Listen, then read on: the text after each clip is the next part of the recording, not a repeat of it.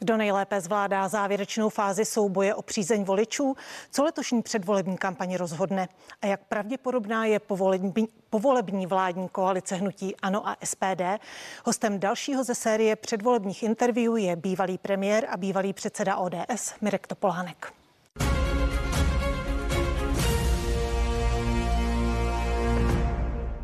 Dobrý den. Dobrý večer. Díky, že jste přišel. Děkuji za pozvání. Předvolební kampaň sledujete zpovzdálí už ne jako aktivní politik, ale spíš jako komentátor, glosátor. Je to úleva?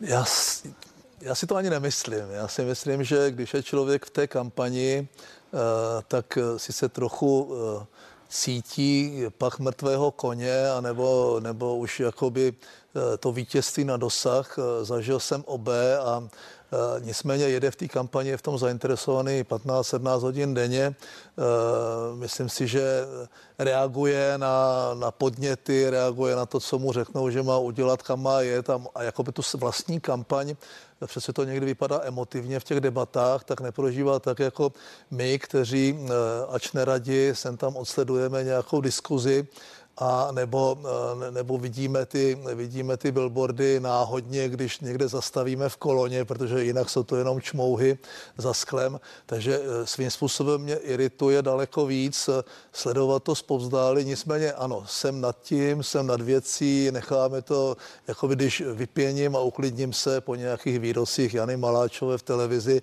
tak jsem zase jako v pohodě. A chybí vám aktivní politika?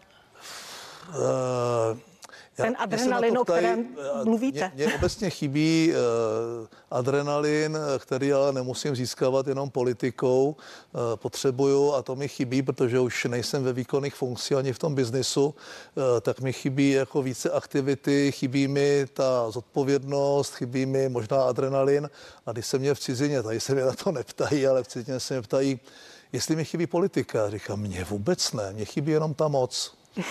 Takže, a to je trochu vtípek, ale ne úplně.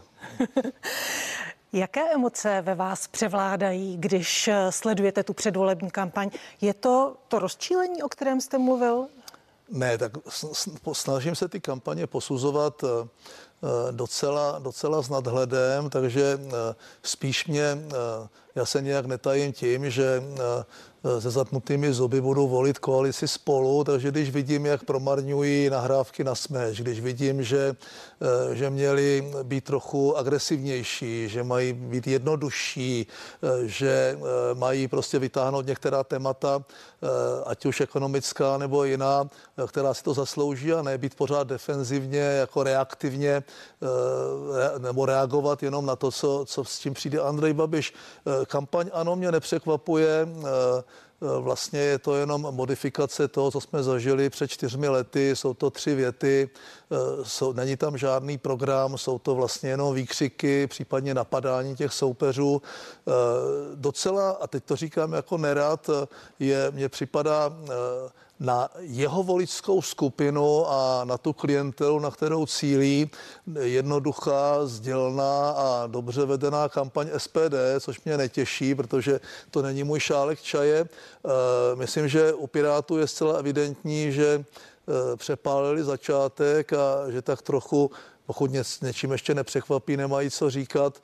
Eh, sociální demokrati těm zřejmě radí Jiří Paroubek, protože si našli staronového soupeře. Jiří Paroubek se vyznačoval tím, že bojuje staré války, to znamená jako největšího přítele označovat ODS, která vlastně sama nekandiduje, je trochu, trochu závan doby minulé téměř minulého tisíciletí a ti ostatní, eh, jako mě to, mě to nějak eh, moc nebaví. Eh, mě, když mě něco pobaví, tak to dám okamžitě na Twitter. Posledně mě pobavil naprosto s takovou nadsázkou, sarkazmem udělaný videoklip kandidátky myslím, že lidovkyně eh, Marie, Marie Jílkové, která s hejtmanem jeho moravským velmi zajímavým Hon, Honzou, eh, jak se jmenuje přívěs? Jo, eh, udělali takovou, některé ženy to možná urazilo, nicméně většina, většinu to muselo pobavit, protože takhle já si představuju kampaň, že dostanou ty volební témata nějakým nenásilným způsobem a humor v politice, pokud ti politici jako žertují sami o sobě, nebo jakoby není to humor útočný na někoho jiného, tak je vůbec nejlepší, protože ti lidi už mají těch canců plné zuby, už to, už to prostě ani nevnímají, nevnímají to. Takže Nevěřím. chybí vám v té kampani třeba humor, nějaká nadsázka? Absolutně, absolutně. Každý, kdo přijde s nějakým nenásilným humorem, nesmí být křečovitý a nesmí to být, nesmí to být tak, že Eh, to působí spíš negativně jako hraný humor, ale když to je, když to je přirozený, když je to nějaká nadsázka, tak to uměl třeba Miroslav Kalousek a uh, musím říct, že uh, ten, taková ta sebeironie a uh, odlehčenost nebo vyprázdnění nějakého tématu nějakým, nějakým vtípkem a tak dále, tak to mi chybí moc a myslím, že to chybí uh, těm politikům, uh, kteří to teda moc neumí a chybí to té politice obecně, protože najednou jako politika je vážná věc a to, co oni musí řešit, je seriózní a vážné, ale v té kampani by to mělo být prostě přece jenom jako jednodušší a odlehčené a to, to mi na tom chybí. Je to takové jakoby rádoby bojovné a e, ty osobní útoky se dají očekávat, ale už stejně na to ti lidi nereagují. Pokud nereagují na, e, na všechny střety zájmu premiéra, tak vlastně už tady není nic, co by mohlo někoho, někoho překvapit. Myslím si, že lidi už to nevnímají ani jako negativní zase něco. No tak ty stejně všichni jenom žvaní, akorát on nám něco dá, takže já budu až takhle osobní. Kde vidíte hlavní téma té letošní kampaně? Má nějaké hlavní téma, nějaké silné, zajímavé téma? Tak tady se možná míjím s tím, co si myslí ti politici. Eh, já, si, eh, já jsem přesvědčen o tom, pro mě osobně eh, tím, tou hlavní náplní této kampaně mělo být směřování země. Jestliže, a já se to domnívám, 8 let přešlapujem na místě, je to taková údržba, jako když fungující kohoutky Eh, uvyměníte za nové, nefungující a ještě, na, ještě skasírujete nějakým fíčkem, to mě připadá těch posledních 8 let, vlastně se nic přes, přes 6 nebo 7 let trvající konjunkturu se nepodařilo minimálně nastartovat žádnou z těch potřebných reform, speciálně na videové straně rozpočtu. Nikdo na to nenašel odvahu, přestože proto mělo to ano mandát a mělo tu sílu, tak jako z, za zády se sociální demokraty a s komunisty se do ničeho nepustilo a taky nechtělo riskovat prohrané volby, takže směřování země, jakoby znovu potvrzení té naší západoevropské nebo euroatlantické orientace, eh, jednoznačné vymezení tímto směrem přes všechny problémy s Unii, kde už nesouhlasím téměř s ničím, ale prostě žádnou jinou alternativu nemáme. Je to jednoznačně směřování eh, k menšímu státu. Já bych, ty recepty jsou známé a realizovali je například i lejbristi sociální demokrati na Novém Zélandě. Diskuze o zvýšení platu státních zaměstnanců, no a tím ty platy klidně zvýšil, bude jich tam polovina prostě, ať si, ať si tam vyplácejí, kolik chtějí a dostanou do rozpočtu na mzdy prostě o 10% mína příští rok. Všichni víme, že je to nutné naprosto nefungující státní zpráva. Totálně vyprázdněná politika, totálně jako ženeme se do zdi eh, rozpočtově, politicky, ekonomicky, já bych řekl, že i morálně, tou nivelizací vlastně střetu zájmu, tou, tím naprostým jakoby nihilismem právním eh, v době covidu. To znamená směřování země zpátky jakoby na stromy, zpátky vrátit se skoro na začátek potom listopadu a jakoby nový začátek a to je to je pro mě téma. Nevím, jestli úplně pro ty politiky, protože oni ta témata, která bolí a která jim nepřinášejí hlasy, eh, což jsou všechna ta témata, která jsem jmenoval, tak je záměrně potlačují nebo je, nebo je nevypichují jako absolutní priority, když to třeba říkají, říkají to v nějakých obecnějších věcech a tomu nikdo nerozumí. A zvlášť tomu nerozumí ti lidi, Eh, na těch vesnicích v malých městech, eh, kteří eh, za pár měsíců nebo možná do roka, do dvou budou mít o 100% dražší elektřinu, budou mít o 50% dražší plyn, už teď mají dražší potraviny a vlastně ten inflační vývoj docela děsivý, i kdyby měl být krátkodobý, což někteří připouštějí, tak ta hrozba toho, že se budeme mít hůř, a s tím New Green Dealem ještě více schudneme, to by těm lidem někdo měl říct. To je to téma voleb. Jo. Hostem dnešního předvolebního interview je bývalý předseda ODS a bývalý premiér Mirek Topolánek.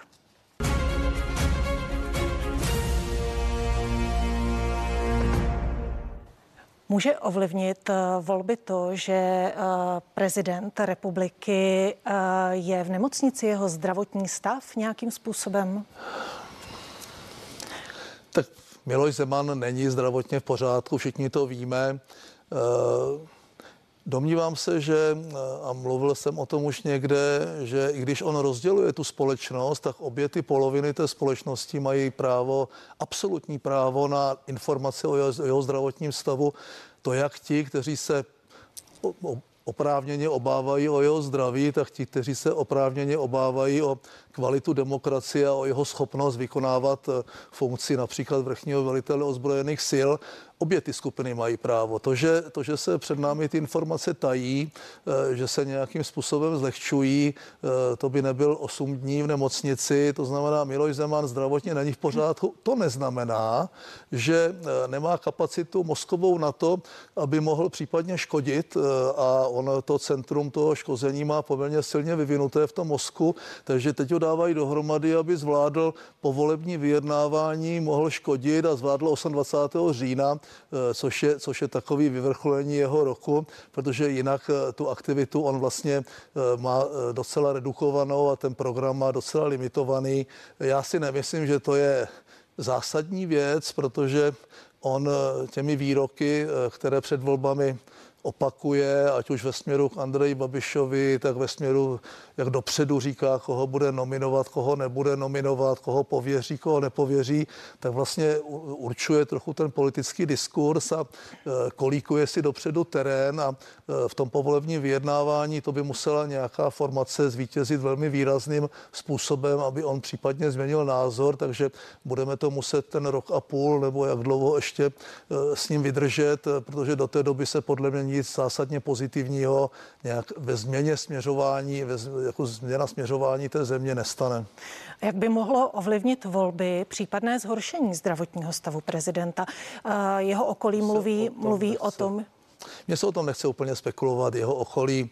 Eh, jestliže nám je... zprávy z hradu nepodává tiskový mluvka, ale eh, Martin Nejedlí, tak už to je bizarní, jestli Andrej Babiš jako premiér vyzývá zaměstnance hradní kanceláře Ovčáčka k tomu, aby komunikoval s médií, tak to už jsme jako někde opravdu v absurdistánu a uh, oni mají podávat, v některých zemích je to téměř povinnost, v některých zemích dobrý zvyk, že o, hla, o zdravotním stavu hlavy státu eh, se podávají prostě docela detailní informace a jsou veřejné, protože je důležité, jestli ten státník, ten, ta hlava státu je schopen nebo není schopen, nebo je schopna nebo není schopna vykonávat tu funkci a e, případné zhoršení, e, to teďka spekulujete nad rámec toho, o čem já chci mluvit. E, myslím si, že mě to nepřísluší.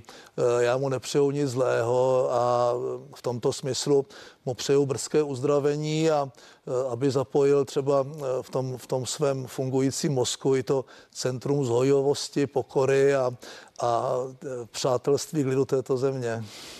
Podle současných volebních eh, modelů to eh, vypadá, že jisté místo, samozřejmě před volbami není jisté nic, ale aspoň podle eh, zisku volebních preferencí, že se do sněmovny určitě dostanou čtyři politická uskupení. To znamená SPD, obě dvě koalice a ano. Věříte ještě někomu jinému, že přeskočí tu pětiprocentní popisujete, hranici. Popisujete ideální scénář. Ten ideální scénář eh, spočívá v tom, že Andrej Babiš eh, úspěšně poroste a bude kanibalizovat vlastně své potenciální eh, koaliční partnery a bude, eh, bude je kanibalizovat tak silně, že se dostanou na 4,9% a zůstanou mimo sněmovnu. Eh, to by znamenalo, že bude mít velké problémy s SPD a já nevěřím, že SPD půjde s kýmkoliv do přímé koalice. Zvolí spíše model KSČM, takový ten obchodní model podpory za nějaké, za nějaké výhody, programové ústupky, obchodní ústupky. Takže ta šance v případě, že by ty ostatní strany, ať už je to ČSSD, KSČM, nebo je to Trikolora ze soukromníky a svobodným, nebo ze ano, soukromníci a svobodní, nebo je to přísaha, pokud se nedostanou, tak se sestavovat koalice Babišovi bude velmi špatně. To neznamená, že nesestaví menšinovou vládu a nebude tady jeden a půl roku prostě vládnout, eh, ať už prvním nebo druhém pokusu v menšinové vládě. Nicméně to je ideální scénář. Myslím si dále, že eh, šanci na průchod do sněmovny, a to je neříkám hluboké přesvědčení, ale spíše intuice, eh, má jenom jedna z těch levicových stran, sociální demokracie, případně KSČM, protože loví už ve stejném malém kalném rybníčku a, a ty hlasy si možná spíš přelívají mezi sebou. Eh, přísaha eh, to je pro mě, to jsou věci veřejné, to je těžce odhadnutelné, eh, jestli ti lidi zase naskočí opakovaně a udělají úplně stejnou chybu, že budou věřit někomu, kdo přichází do voleb s jednou větou, vymítíme korupci, všechny vás zavřem. Eh, lidi na to můžou naskočit, jsou naštvaní, jsou frustrovaní, takže je to možné. No a co se týká eh, trikolory, sobodní a soukromníci, což zase eh, až na některé teze jejich programu mě zase není úplně eh, formace tak vzdálená, dejme tomu ideově, liberální ekonomicky a konzervativní hodnotově, když je proti ODS jakoby vyostřená na ty obě, obě strany, tak Eh, to já vůbec netuším, jestli by to, komu by to pomohlo a nevěřím, že by tato formace šla s Andrejem Babišem, poté co odešel Václav Klaus, Václav Klaus mladší, ale to jsou všechno jenom takové spekulace a opravdu se rozhodne a 9. se dozvíme, až se to sečte voliče král, ten má jedinečnou šanci a rozhodovat nakonec můžou, eh, může eh, aktivizace nerozhodnutých voličů, kterých je, kterých je opravdu hodně a podle toho, jaký nerozhodnutí voliči se nakonec rozhodnou jít volit, možná eh, se budou přelívat ty preference u těch tří hlavních formací nahoru a dolů. Takže já neodhaduju, nepredikuju, je to opravdu velmi otevřené. Podle vás bude Andrej Babiš opět premiérem? Jak velká je pravděpodobnost podle vás, že opět zasedne v premiérském křesle? Nevím, co by se muselo stát, aby jim nebyl, protože pokud Miloš Zeman, já vím, že On říká, že názory nemění jenom jako blbec.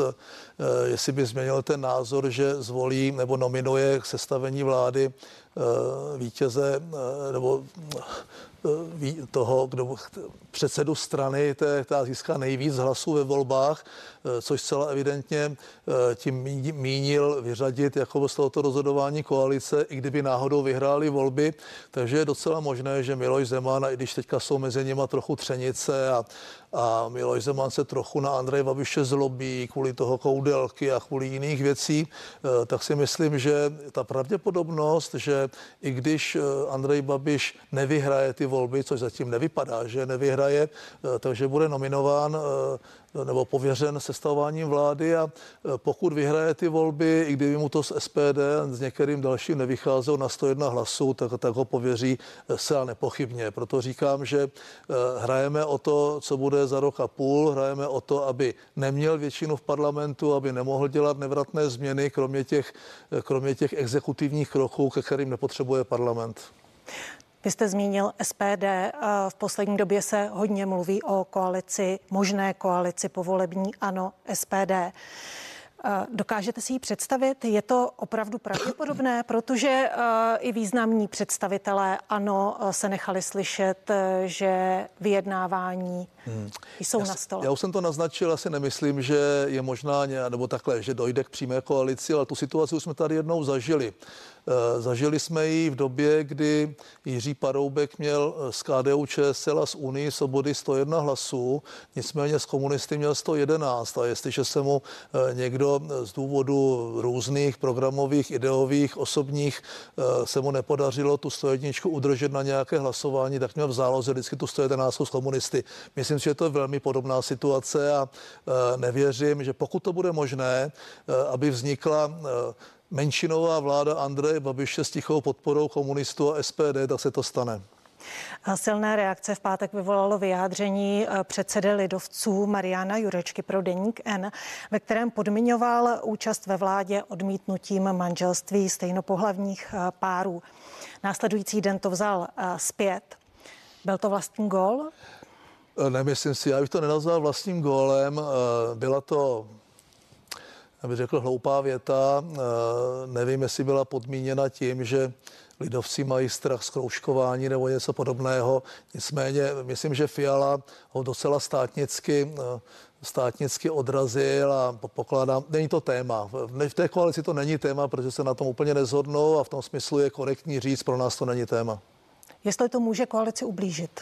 Nemyslím si. Nemyslím si, že by to někoho přesvědčilo tak nebo naopak. Je to prostě jenom docela hloupý výrok. Říká dnešní host předvolebního interview, kterým byl bývalý premiér a bývalý předseda ODS Mirek Topolánek. Díky za to. Děkuji za pozvání. Dnešní předvolební interview je u konce a já vás ještě pozvu na další předvolební pořad, tentokrát ekonomický, jak volí vaše peněženka. Tak se dívejte, začíná už za chvíli.